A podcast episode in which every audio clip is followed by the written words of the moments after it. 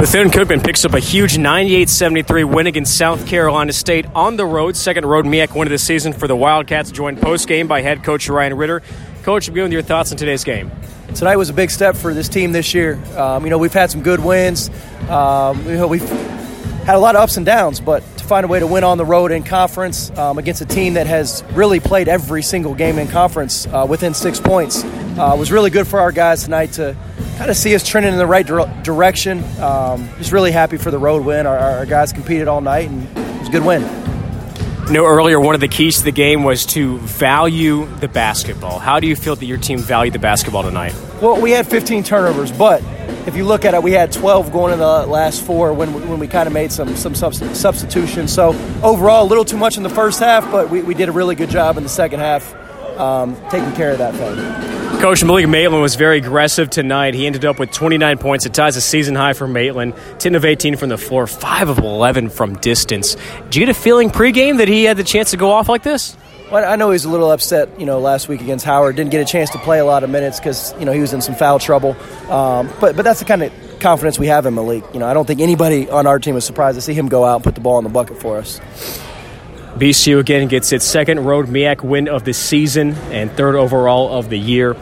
What did this team learn from its last road swing, which thankfully seems like a long time ago in Baltimore? A couple of road losses. It comes out here by far the best showing on the road this year.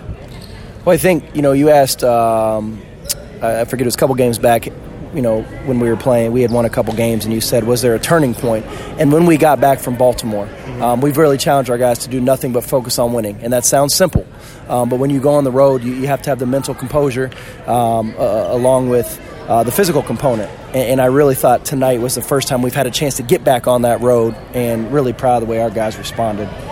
How proud are you of your team to see the energy and the enthusiasm late in the ball game when those that don't get a ton of minutes, Omer Manzi got on the floor, then Danny Harris and Jeremiah Gilliard, who give you such a good looking scout team um, day in and day out, were able to go on the floor and then make some plays too. Well, two things on that is those are really good players. Um, they just, you know, I'm, they're playing behind some other really good players. So mm-hmm. those dudes help us get better. But I just said it in front of our, our group in there that the, the best part of tonight, obviously people are going to look at the stat sheet and say, Malik, Pope, that's amazing. But what stuck out to me, Armani Collins plays 14 minutes, doesn't even get a shot attempt, um, has two points. And with three minutes to go, he comes out of the game. And you would have thought he just had 30 points and we won a national championship. Mm. And that is kind of where our team is trending, really understanding how valuable winning is. The Wildcats stay on the road, play Savannah State on Monday night.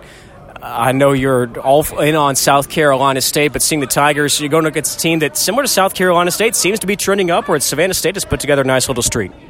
I'm, I'm sorry. Could you repeat that? I, I couldn't quite hear you. No, you're good. Uh, we got Savannah State on Monday, similar to South Carolina State. Going into this ball game, Savannah State seems to be trending in the right direction. They put together a nice little run.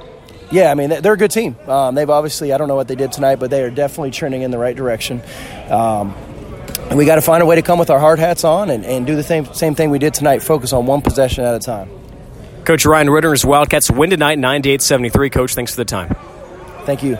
Tip off 7:30 Monday night against Savannah State.